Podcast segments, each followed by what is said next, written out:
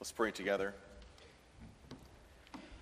Lord, that is our prayer as we just confess together that our eyes would be opened, that our faith would rise, that our spirits would be encouraged through your word. I pray that you would speak through the preaching of your word this morning. As we pray in the name of Jesus. Amen. If you're in first through third grade, you can slip out now to our children's church. The rest of us are turning to John chapter 2 as we continue our journey through the Gospel of John. We find ourselves finishing up chapter 2. This morning, our text begins in verse 18. What I'd like to do is recognize that this text is given in the context of the cleansing of the temple that I preached on last week. And so let's begin back in verse 13. We'll read verses 13 through 17 to understand the context, and then we'll begin our passage reading verses 18 down through verse 25. So let's direct our attention to the Word of God this morning. John chapter 2, begin reading in verse 13. The Passover of the Jews was at hand, and Jesus went up to Jerusalem. In the temple, he found those who were selling oxen and sheep and pigeons, and the money changers sitting there. And making a whip of cords, he drove them all out of the temple with the sheep and the oxen, and he poured out the coins of the money changers and overturned their tables. And he told those who sold the pigeons, Take these things away. Do not make my father's house a house of trade his disciples remembered that it was written, Zeal for your house will consume me. God cares about authentic worshipers and authentic worship. Verse 18. So the Jews said to him, What sign do you show us for doing these things? Jesus answered them, Destroy this temple, and in three days I will raise it up. The Jews then said, It has taken 46 years to build this temple, will you raise it up in three days? But he was speaking about the temple of his body. When therefore he was raised from the dead, his disciples remembered that he had done this, he had said this, and they believed the scripture and the word that Jesus had spoken. And when he was in Jerusalem at the Passover feast, many believed in his name when they saw the signs that he was doing. But Jesus, on his part, did not entrust himself to them because he knew all people and needed no one to bear witness about man, for he himself knew what was in man.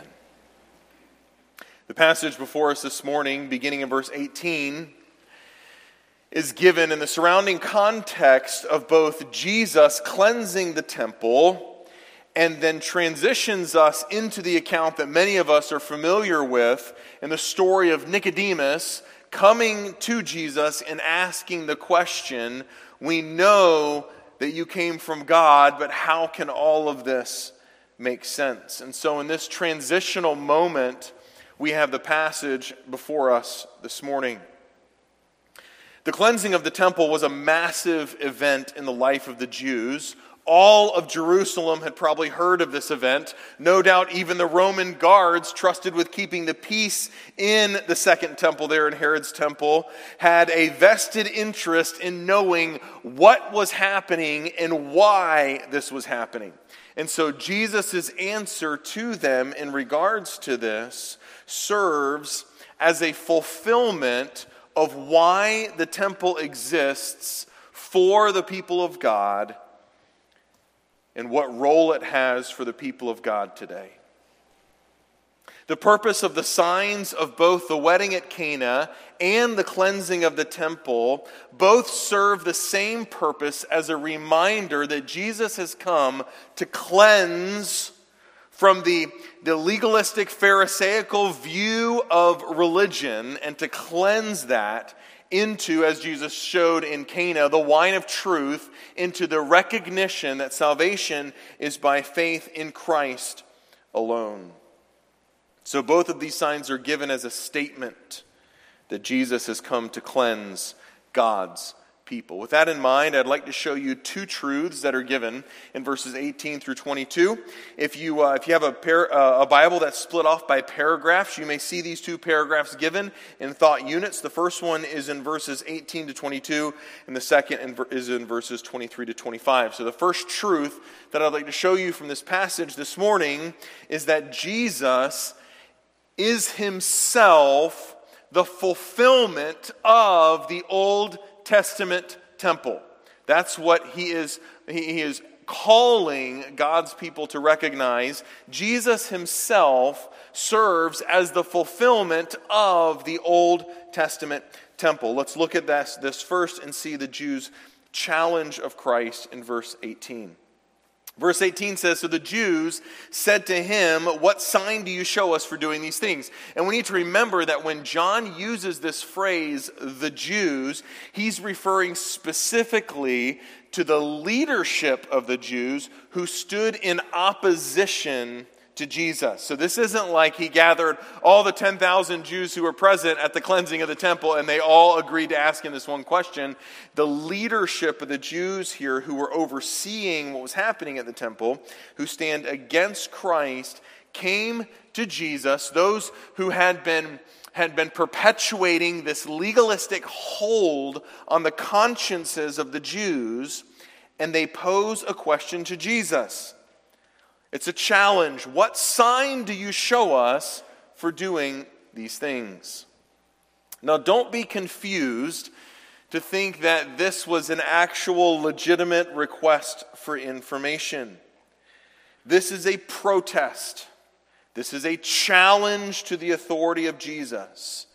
It's a protest and a challenge to dare Jesus to try to give an explanation as to why in the world he would go into the temple and to chase everyone out and to overthrow the money changers, to overthrow the tables, sorry, to chase out the money changers and get rid of the hypocritical worship. And as we saw last week, the spiritual abuse of the leadership to take advantage of the vulnerable and to take advantage of those they were actually supposed to be helping. So, this is a challenge to Jesus' authority. Chronologically, this is the first time that Jesus is challenged, but it's definitely not the last. In Mark chapter 11, Mark records they came again to Jerusalem, and as he was walking into the temple, the chief priests and the scribes and the elders came to him, and they said to him, by what authority are you doing these things, or who gave you this authority to do them? So, over and over and over again, you see the leadership of the Jews who are standing against Christ, who are going to challenge his authority. They're going to push against him. By what authority are you doing this? How can you say this? You remember um, in the story of, uh, of the, the, um, the lame man who was let down through the roof, and Jesus looks at him, and they really had less of an issue of him healing him as they did saying, Your sins are forgiven you. And then they like blow a gasket, right? Like, Who, who are you? By what authority can you say these things? Because Jesus is coming, and in all of his actions and in his signs, he's asserting himself as having authority over the Jewish nation. That's what's happening here.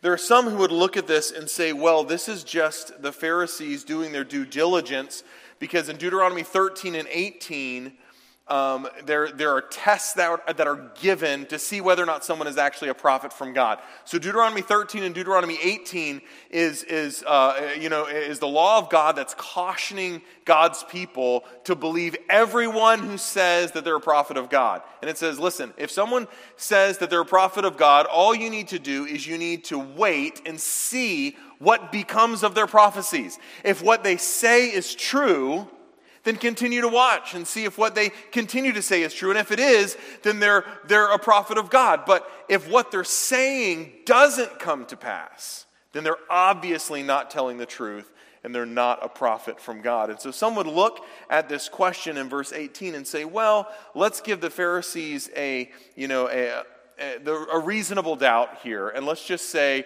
they're testing Jesus to see whether or not he's a prophet. But I'd actually submit to you that if that was the case, they would say, okay, show us more, right? We're, we're just going to watch and see if it's true. But that's not what they say. They push themselves against Jesus. It was not a legitimate asking for a biblical reason. This was a protest because their hearts were hardened by sin and they were beyond reasoning. As we look at, at, at, this interaction between Jesus and the Jews, I think it would be good for us to understand that in our own lives, we need to recognize the difference when we're discussing spiritual matters between a legitimate question and a protest. You know, some people will quote unquote ask questions of you about Christianity, but they aren't really asking anything. What they're really doing is they're leveraging a protest, usually regurgitating information that came from someone that they like, and they are just protesting against what you believe. And so the book of Proverbs would tell us don't answer a fool according to his folly, right? And that in this, Jesus is not going to continue to give them signs to prove who he is who he says he is. The sign of the resurrection will stand on its own, as we'll see. And so we need to recognize the difference between a protest and a legitimate question seeking an answer. We need to be ready to give an answer for the hope that lies within us, friends, but it does no good to get into arguments with unreasonable people. If they were looking with eyes of faith, they would have realized that the very act of Jesus cleansing the temple was, in and of itself, the sign they were looking for. But because they were consumed with falsehood, because their hearts were hardened by their sin, they were blind even to this, meaning that no matter what sign Jesus gives them, they would not have believed because their hearts were hardened. What kind of sign were they actually looking for in verse 18? What sign do you show us for doing these things? What, what, what kind of sign were they legitimately looking for here? Well, when we look through the rest of the Gospels and we see the pattern of them asking this, what they are looking for is a sign that would validate their own ministry and that would benefit them. It's kind of like when somebody asks your opinion on something and you give them your opinion and they really don't want your opinion. All they want is a validation of what they already thought. You ever, you ever interacted with somebody like that? Hey, what do you think about this? And it may behoove you to step back and say, well, how would you like me to answer? Would you like me to be honest, or do you want me to tell you what you want to hear? And, and in these protests, the Pharisees were fine with Jesus as long as he fit their mold, as long as he was who they wanted him to be. And so they are continually looking for signs that are going to do nothing more than, than bolster up their own legalistic, Pharisaical mindset of controlling the Jewish people. John chapter 6, we'll get to this later, but, but uh, John records the following. So then they said to him, What sign do you do that we may see and believe you? What work do you perform? Our fathers ate manna in the wilderness, as it is written, He gave them bread, for he- uh, bread from heaven to eat. And Jesus said to them, Truly, truly, I say to you, it was not Moses who gave the bread from heaven. My Father gives you the true bread from heaven. For the bread of God is he who comes down from heaven and gives life to the world. And they said, Sir, give us this bread always.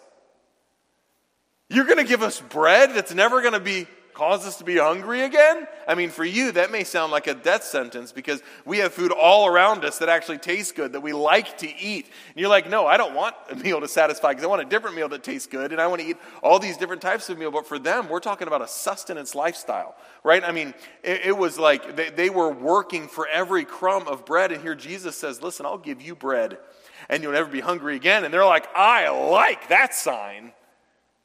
Give me some of that. Jesus, give me what I want. And then he turns and he says, I am the bread of life. And they go, Whoa, whoa, whoa, whoa, whoa. Not that far, right? I like you, Jesus, as long as you do for me what I want. So they continually push at Jesus, and the signs that they're looking for are not legitimate evidences that he is the fulfillment of the prophecy from the Old Testament. However, not all of those who asked for signs were hardened in their hearts. It's interesting. John chapter 4, we see the story of an official, a, a Jewish official, I'm, I'm sorry, a, uh, yeah, yeah, a, a Jewish official, a Roman official John chapter 4, verse 46. So he came again to Cana in Galilee, where he'd made the water wine. And at Capernaum, there was an official whose son was ill. And when this man heard that Jesus had came from Judea to Galilee, he went to him and asked him to come down and heal his son, for he was at the point of death. And Jesus said to him, Unless you see signs and wonders, you will not believe. And the official said to him, Sir, please come down before my child dies. An act of faith Jesus said to him, Go, your son will live. Listen to the next phrase. The man believed the word that Jesus spoke to him. There's a difference between believing what you can see and believing what you can't. Believing the word that you hear versus believing the actions that you see. And that really is the pattern that we're going to see in this passage before us this morning. The Pharisees wanted to believe the sign, the official believed the word. So the problem isn't with the sign, the problem's with the heart and what it's seeking to believe. How did Jesus answer this protest? Look at verse 19. Jesus answered them, Destroy this temple, and in three days I'll raise it up. He's in uh, more than likely the, the courtyard of the Gentiles in the Herodian temple in, in Jerusalem, and the only sign that Jesus would offer is this Tear down the temple, and in three days I will build it back up. We see this more fully explained in what he's talking about in our scripture reading this morning. The sign of Jonah that you tear down this temple, and I will raise it again in three days. If you break this down, I will raise it up. We won't reread our scripture reading for the morning, but it's Matthew chapter 12, verses 38 to 41. The sign of Jonah. As Jonah was three days and three nights in the belly of the fish as God's instrument of rescue. Remember that? Some of you may not remember our, our, our, series through Jonah. The fish was not a punishment for Jonah's disobedience, it was God's instrument of rescue and preservation for God's child. And so, just as the Jonah in the belly of the fish, and the fish was the instrument of rescue, so the grave will be the instrument of rescue for God's people. That's what he's saying.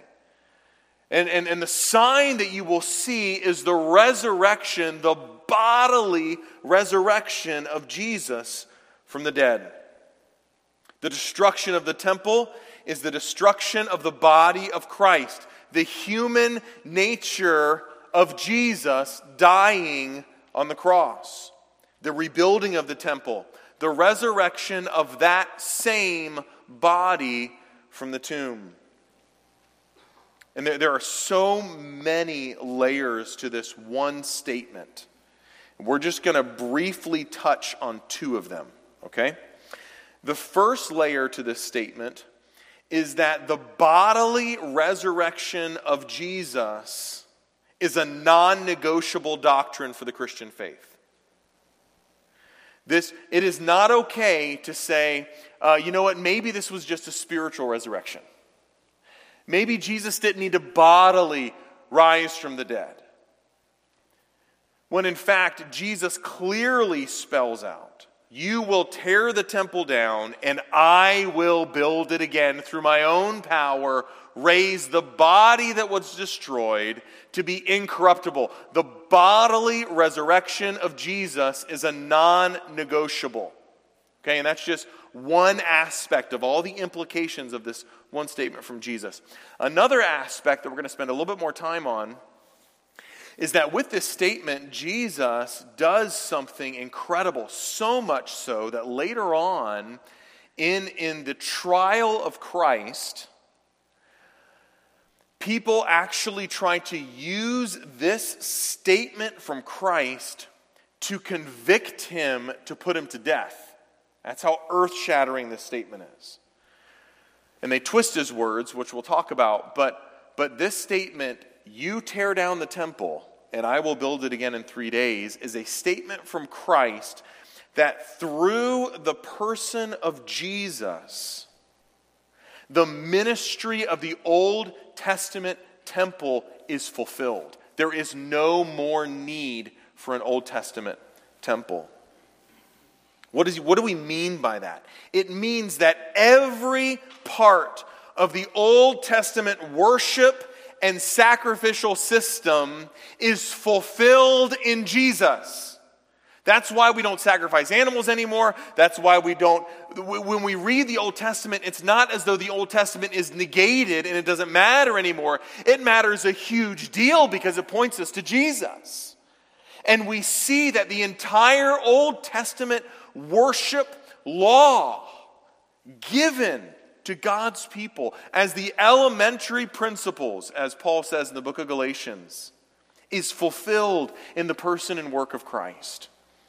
Just two ways we could actually go through the Old Testament law, which would be a fascinating study, and to just see the aspects of the worship and see the aspects of the law and how it points us to Christ. But I'll just point out two. One would be in the sacrificial system, and one would be in the actual, the, the purpose, the overarching purpose of the temple. Jesus, according to the book of Hebrews, is the final sacrificial lamb. Right? Hebrews chapter 10 you have not, uh, you have not uh, been satisfied with the blood of bulls and goats, but a body you have prepared through Jesus. Jesus is the final sacrifice needed. Secondly, what was the purpose of the Old Testament temple? It was to fulfill the sacrificial law given by God, but it was also very, very, it was, it was an, a very, a very important role in the life of God's people. The temple held the very presence of God. And inside the holy place was something called the Holy of Holies, where over the Ark of the Covenant, the very visible light and glory of God resided. And Jesus comes into the world as the fulfillment of that temple. The glory had left the temple long ago but was brought again in the person of Christ. That he was the visible representation, the visible manifestation of everything that it means to be God. That he is the light of the world, the very presence of God here on this earth. And so when we look at this phrase, destroy this temple in three days, I'll raise it up. Friends, there's so much packed in that one little phrase. And I think, I think the Pharisees, with their knowledge of the Old Testament, kind of understood what he was getting at, and that's why they were so furious, because he was placing himself on the level with the temple.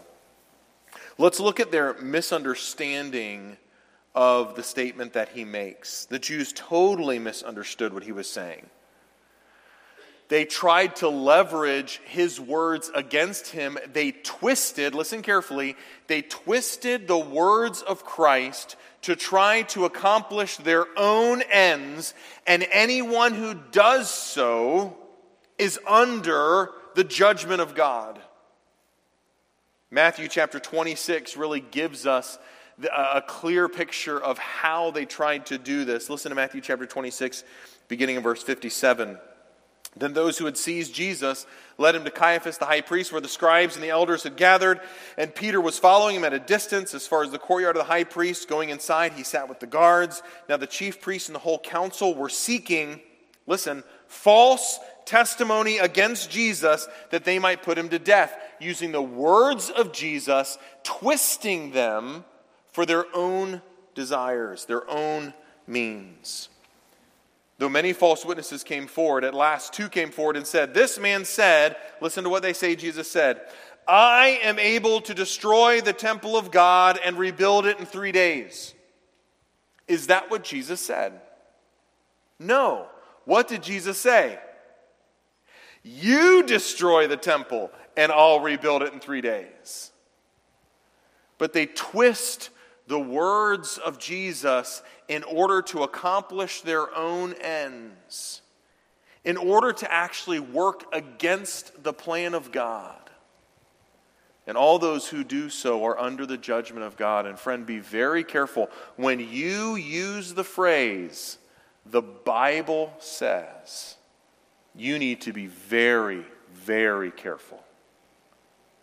When you use the phrase, God wants or God says, I'm not, I'm not telling you not to use that phrase. I'm just telling you to please be very careful when you use that phrase.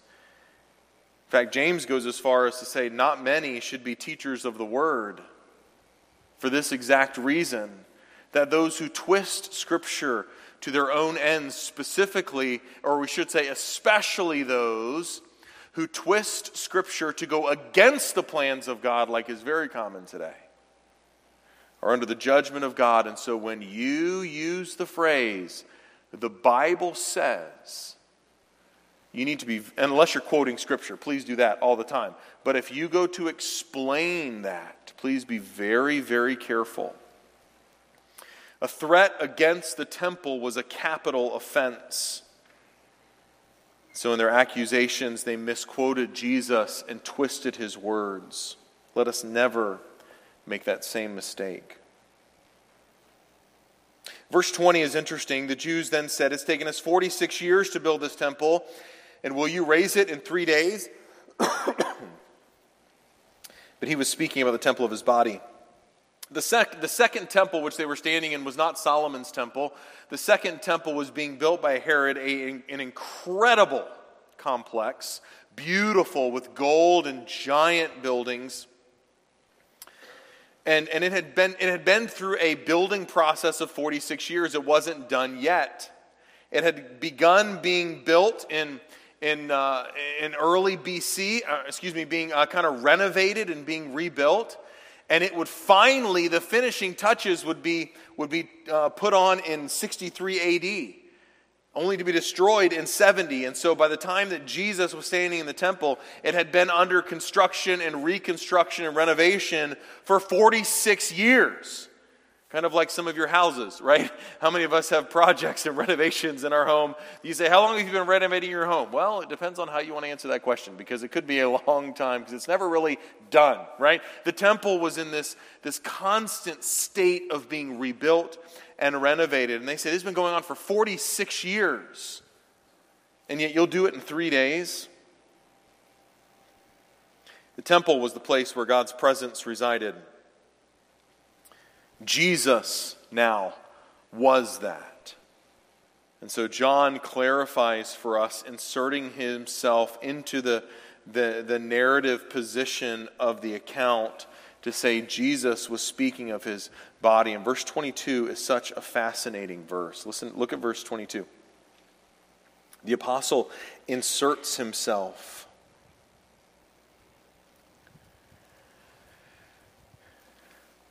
But he was speaking about the temple of his body, verse 22. When therefore he was raised from the dead, his disciples, and that includes John, remembered that he had said this.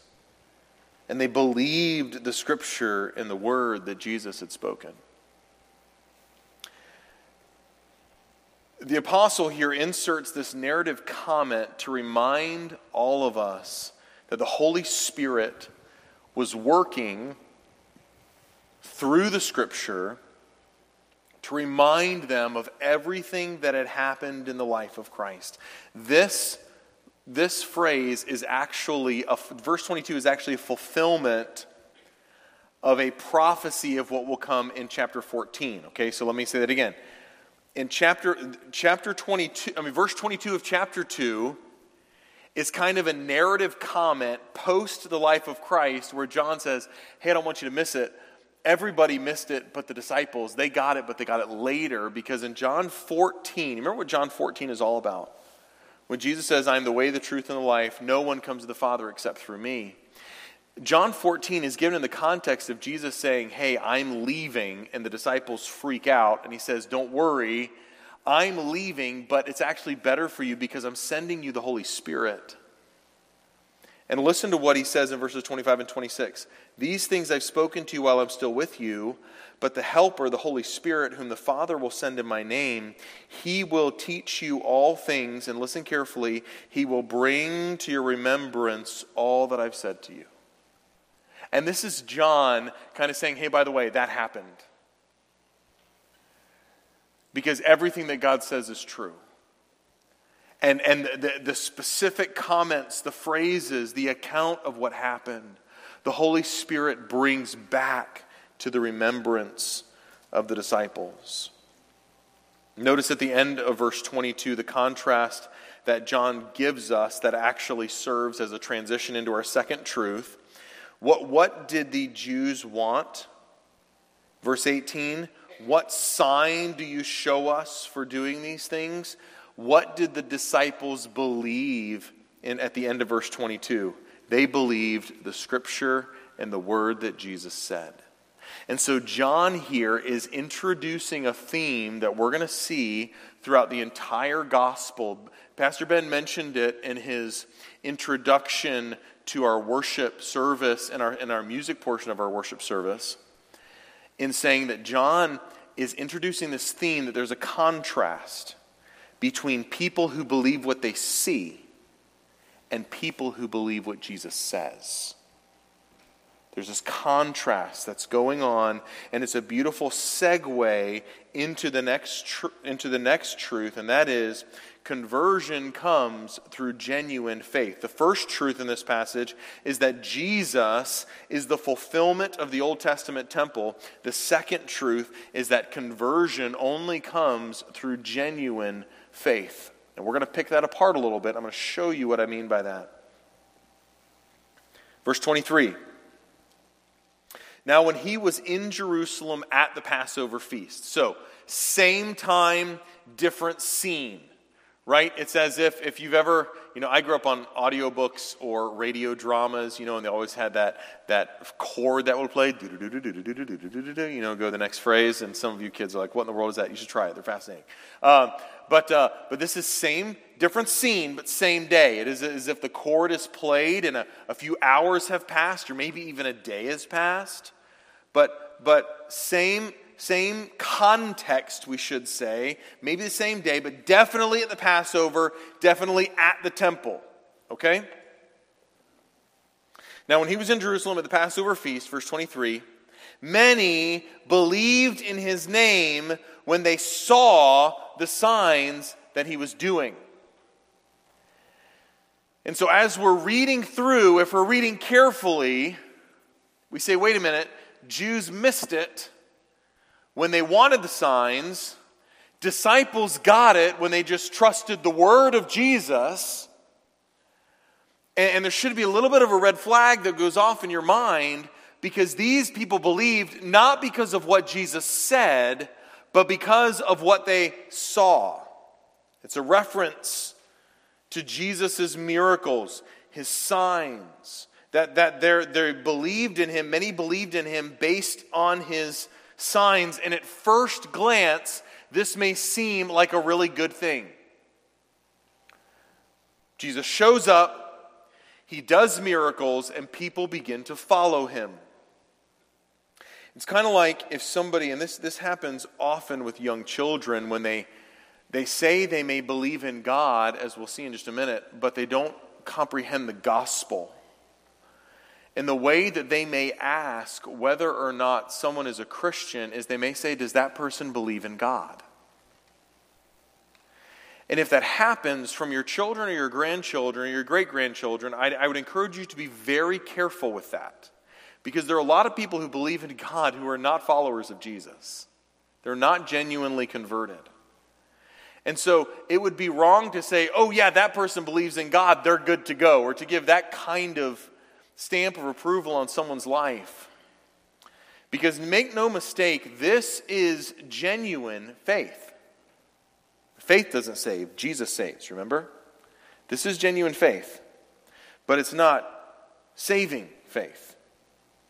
And this is a, I, I told Pastor Ben this morning as we were praying for the service, verse 24 is a fascinating verse that I don't think I, I've even noticed in the Gospel of John before. I've probably read it a hundred times. But let's read this carefully. Let's read verse 23 and verse 24 together. Now, when he was in Jerusalem at the Passover feast, many believed in his name when they saw the signs he was doing.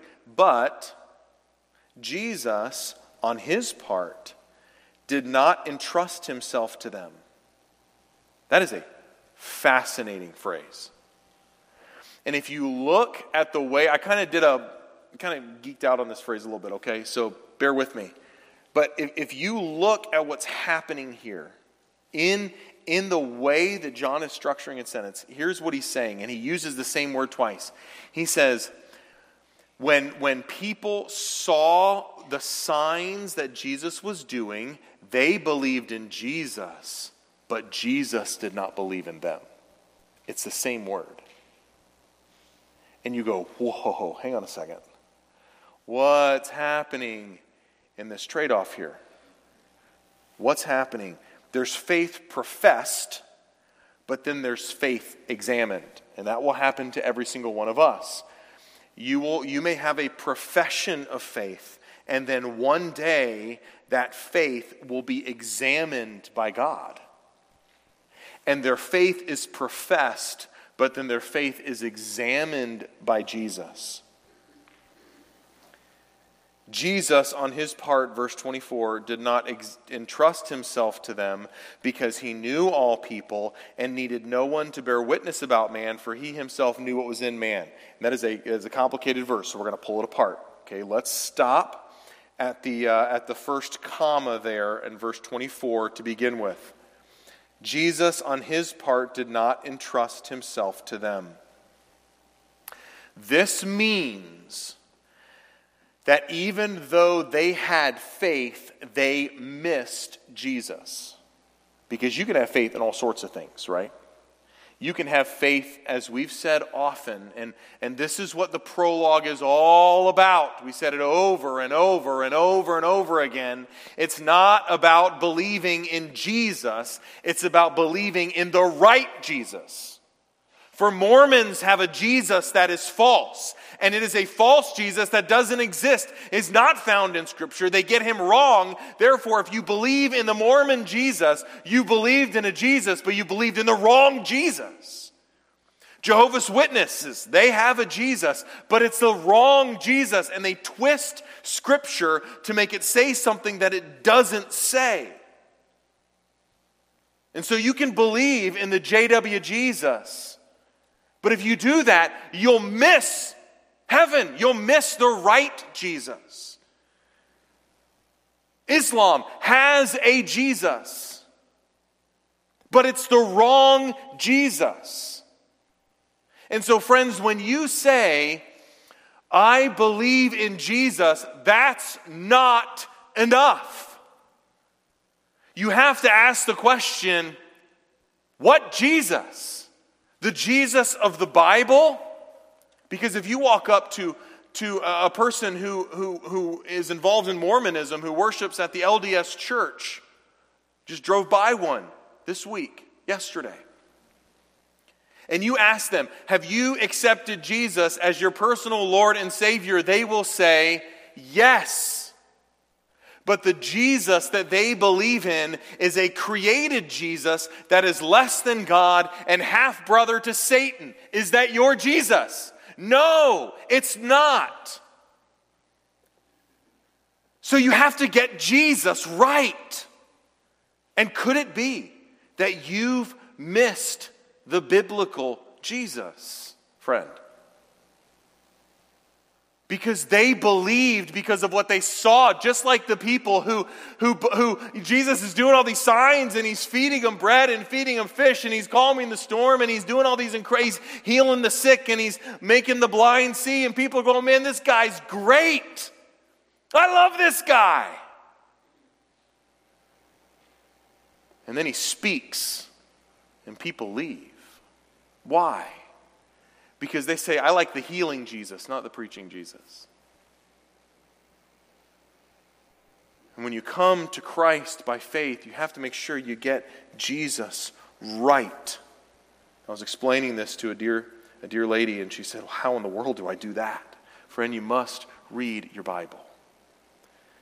And you must be in Scripture to say, Lord, when you show me who Jesus is through this Scripture, I will believe in that Jesus.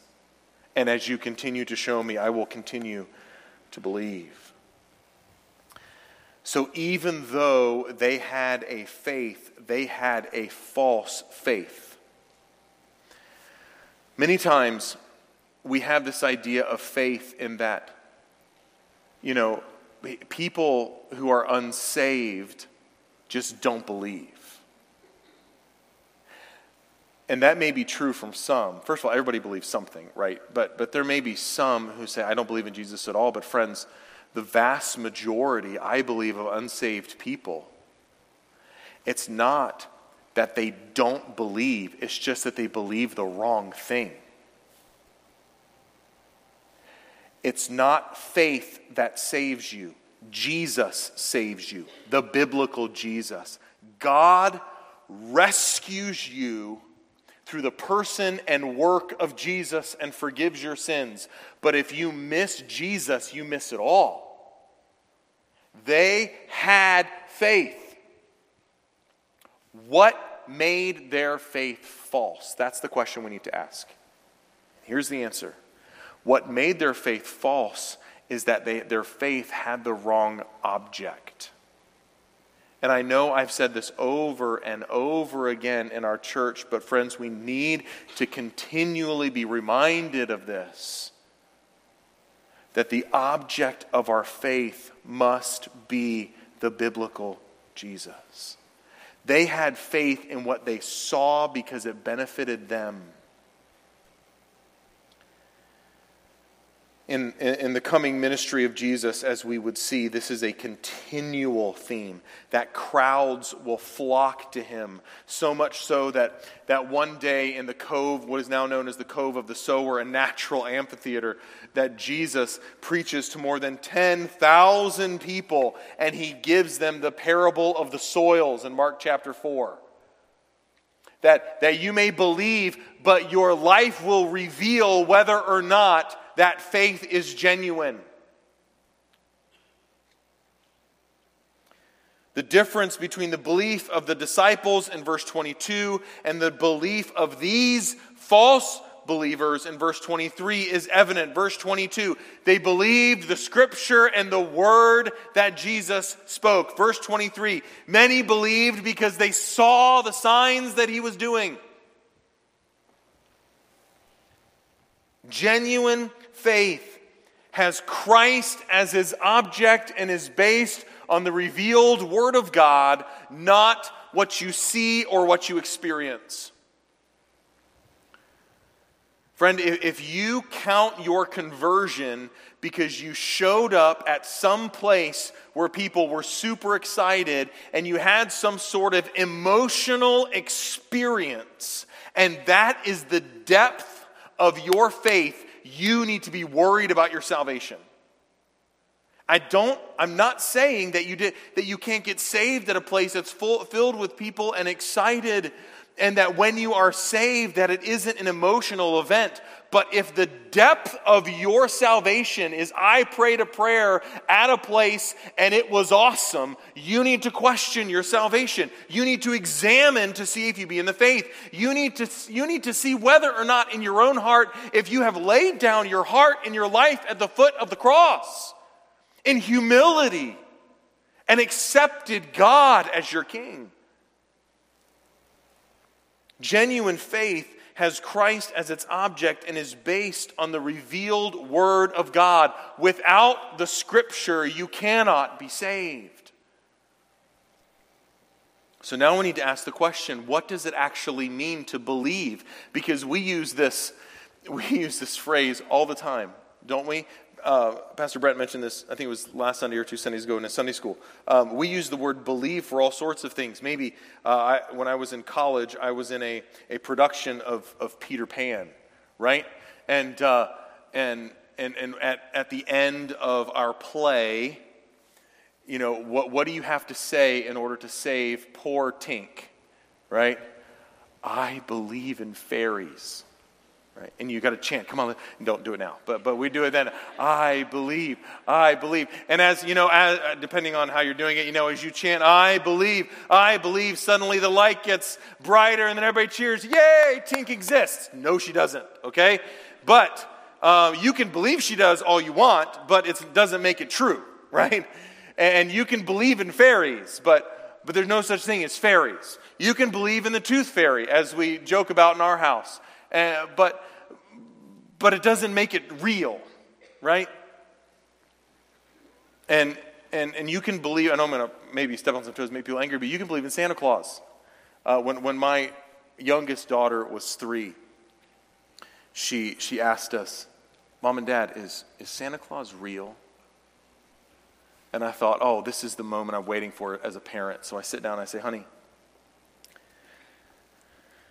Santa Claus is not real mommy and daddy buy the presents. We, you know, it's a game we play and it makes it exciting, but there's no fat man in a red suit who flies around the world and gives all the kids their presents. The thing about it's kind of creepy anyway, with flying reindeer coming into my home, giving me things I didn't ask for, but I just thought about, weird, and you know, and all this kind of stuff. There, that Santa Claus is not real. It's mommy and daddy, and we buy the presents, or usually the grandparents buy the majority of the presents, and and we have we have Christmas. And the little three year old, she looks at me and she goes, But how does he get down the chimney?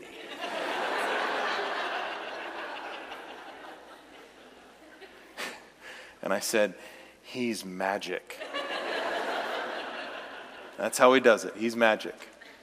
And she's like, Oh, okay. And she runs away, right? Parent fail, you know. And the problem in our culture is, is we use the same word for believing in Santa Claus that we do believe in Jesus. And so we walk up to, we walk up to somebody and we're, we're out of a good heart and out of a good desire, we ask the worst question we could ask Do you believe in Jesus? And for an unsaved culture, Jesus, and you've heard the explanations, he's like, the, he's like a fairy he's like Santa Claus. No, no, no, I don't believe in Jesus. I don't believe in Santa Claus either. And so we need to ask the question what do you mean by believe? What do we mean by faith? Biblical faith is the acceptance and the embracing of Jesus as who he claims to be, which results in a life that aligns with the truth that you believe. Not perfectly. I'm not saying once you're saved, you're perfect. But you can't be saved and not changed. Because if you believe something, you're going to live that way. A lot of you say you believe McDonald's is bad for you, but you don't believe it. You don't. Right? A lot of you say exercise is good for you, but you don't believe it. Because if, if you really believed that, your life would change. Like if you really thought if you really thought that was true and you were convinced that was true, it would show in your life. And so when we come to this concept of belief, I love the phrase the Puritans used to use. They would say, lay hold of Christ. And I've used that before. I love that. Lay hold of Christ. Have you, have you grasped Jesus? Have you lay, laid hold of God? Do you possess Christ? That's what the word believe means. It doesn't believe, it doesn't mean you believe he exists. It doesn't believe, it doesn't mean that you believe he's a good person. It doesn't mean that you think there's some God in heaven who's got a giant scale. And if you do good, you're going to go to heaven. If you do bad, you're going to go to hell. And that's what makes me a Christian, friends. People go to hell every day believing that. It's that you submit to the God of the Bible and you lay your life down at the foot of the cross and you say, Jesus is my Lord and Savior for all who call upon the name of the Master, the Lord, God will be saved. And so you need to examine your heart, friends. Have you lay, laid hold of Christ? Do you possess the Jesus of the Bible, who's not some heavenly, you know, vending machine that's going to give you whatever you want and you're going to follow him as long as it makes your life better. But do you possess Christ?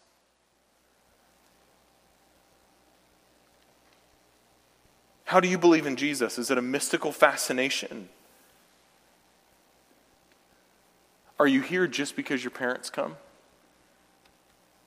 Are you a Christian just because your parents are Christians for all those years and now you're a Christian because that's just what you do and now your kids are Christians and it's just what you do? Do you sit in a pew every Sunday and wonder why you're here?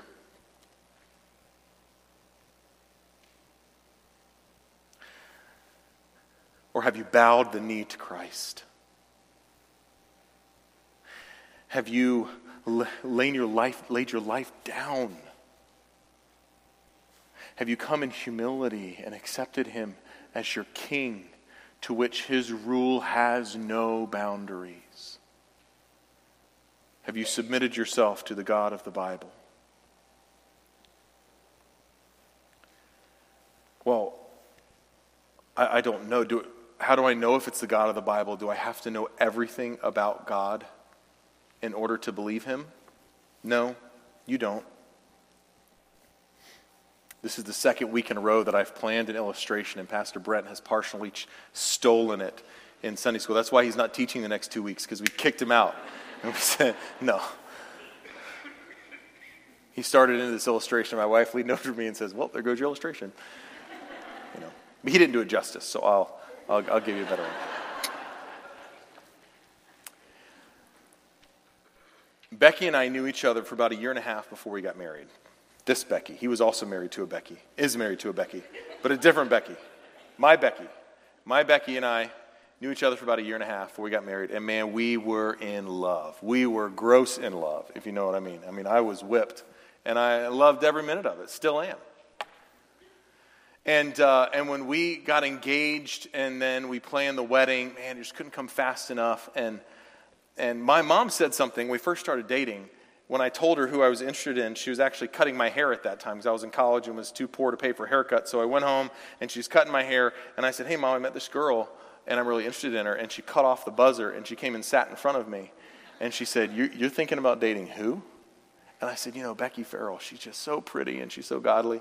And she said, Son, if she will date you, you better marry her as quickly as possible before she wakes up. So I took that on as a challenge, and I did that. So, so when we got married, did Becky really know what she was getting into? She had no clue, right? Did we really know each other after a year and a half? Yeah, we, we knew each other. And, and when we stood at that marriage altar and we took our vows, it was very emotional for both of us because we meant it. With all of our heart, we meant it. And so much so that, and I share this with Becky's permission, um, when we drove away from our, our, our, you know, our, what do you call it after the wedding? Re- reception. Thank you. Um, when we drove away, I was going to say rehearsal, but it definitely wasn't rehearsal. We drove away after our reception, and, and she looked back, and her dad was waving goodbye, and her new husband was driving her away. She began to cry, you know? Because it hit her in this moment. She's transferring everything she's ever known from a man that she's known for, you know, 22 plus years, 24 plus years, into some guy that she's only known for a year and a half.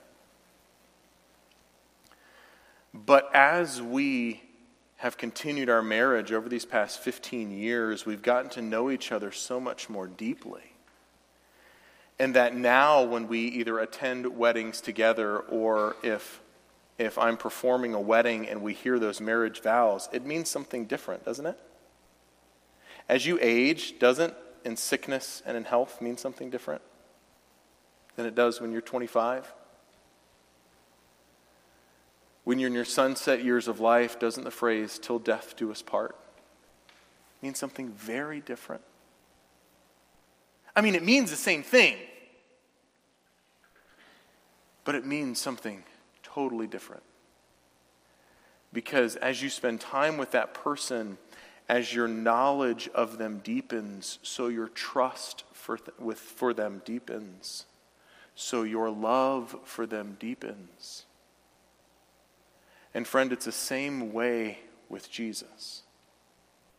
You don't have to know everything about Jesus to be saved. What you have to know is that you have a problem, and your problem is your sin. You were born that way. But there is a creator God, and He is your only solution. And He sent His Son, the Son of God, Jesus Christ, truly God, truly man, who did everything right that you can't do and did nothing wrong. And He took the punishment for your sin on himself. So that if you lay hold of him, if you grasp him, if you come in faith, that you can be forgiven of your sins and you can have the righteousness of Christ. And it's not by works of righteousness, through the washing of the regeneration of the Holy Spirit that he saved us through his grace. It's not by what we do, lest we boast but through what Jesus has done. And when you come humbly before Christ and you passively receive and ask for that salvation, God pays the price for your sin through the sacrifice of Jesus Christ on the cross, and He gives you His righteousness so that you can have your sin forgiven. And one day you can spend eternity with God in heaven. That's what you need to know. But if you lay your life down before the foot of the cross of the biblical Jesus, whenever you learn more about Jesus, you know what you're going to say? That's my Jesus. That's my Jesus. That's the God that I worship. That's Him. No, He's not here to make my life better on the earth. No, He's not here to give me my best life now, for that's a different Jesus. He's here to give me my best life in heaven. No, He's not here to take away all my problems or just make this life bearable. He's here to forgive my sins. He's here to be my king and to be the most loving master I could ever serve. He's the creator of the universe, and I submit to him. And as you hear more about this Jesus, you say, That's my Jesus. And then when somebody presents a false picture of God, you go, Whoa, whoa, whoa, hey, man, that may be some weird version of Jesus that you've invented, but that's not my Jesus. Because, friends, we don't have faith in what we see, we have faith in what this says. I, love the phrase that a pastor in Washington, D.C., named Mark Dever, he says this often. He says, God's people are not a people of the eye, they are a people of the ear that, that we may gather in some place that's not the best visually, but we gather to hear the word and to hear and to sing together, for we are not the people of the eye, we are the people of the ear. And I love that. For we come by faith in the Word of God. As we finish, the first question that we've asked is what does it mean to believe? The second question that we need to ask is what part do signs play in faith? For Jesus gives them a sign and he will give more signs. And so we need to ask the question what part, we could ask it this way maybe in today's language, what part does evidence play? Evidence of Christianity?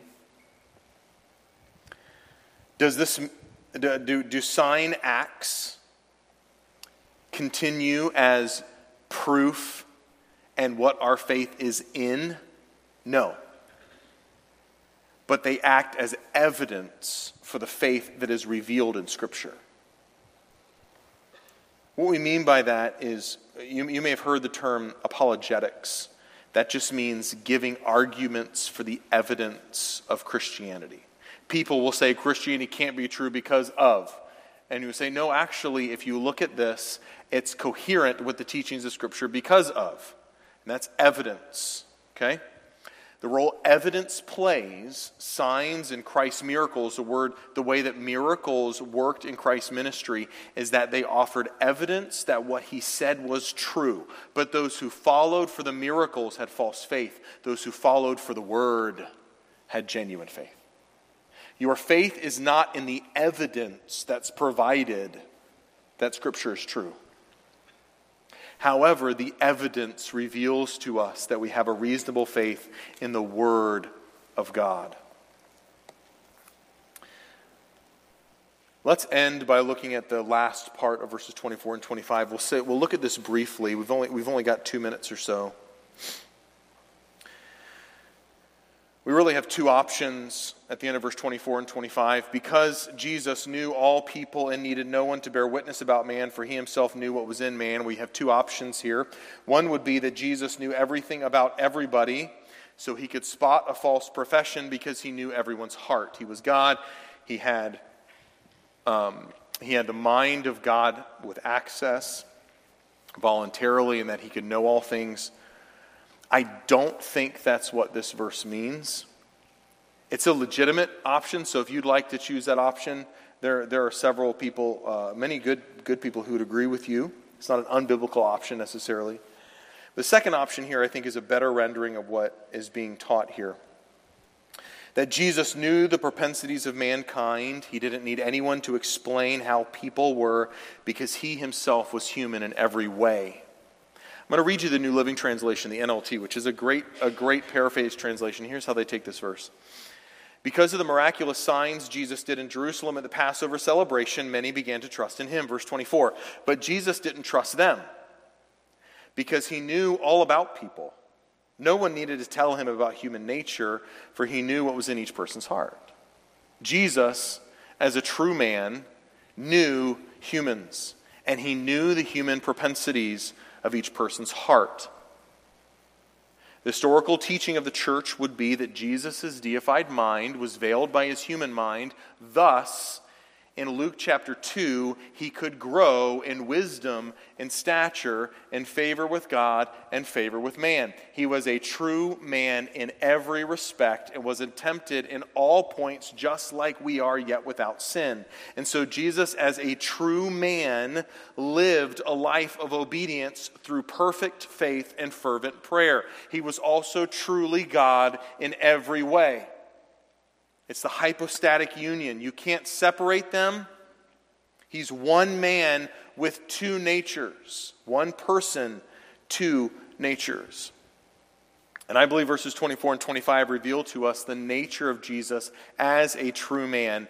He knew the propensity that all humans have to believe what they see over what the Bible says.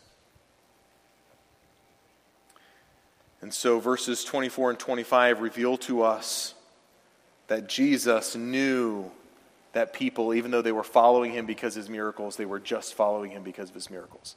Is it possible that he knew the thoughts of, of, of everyone and that he could read minds? Um, I know a lot of you probably have, have thought that in the past. I don't think that that's the, act. it is something that, that some people believe. I don't think that's the accurate picture of the New Testament. And for some of you, that may be a new concept.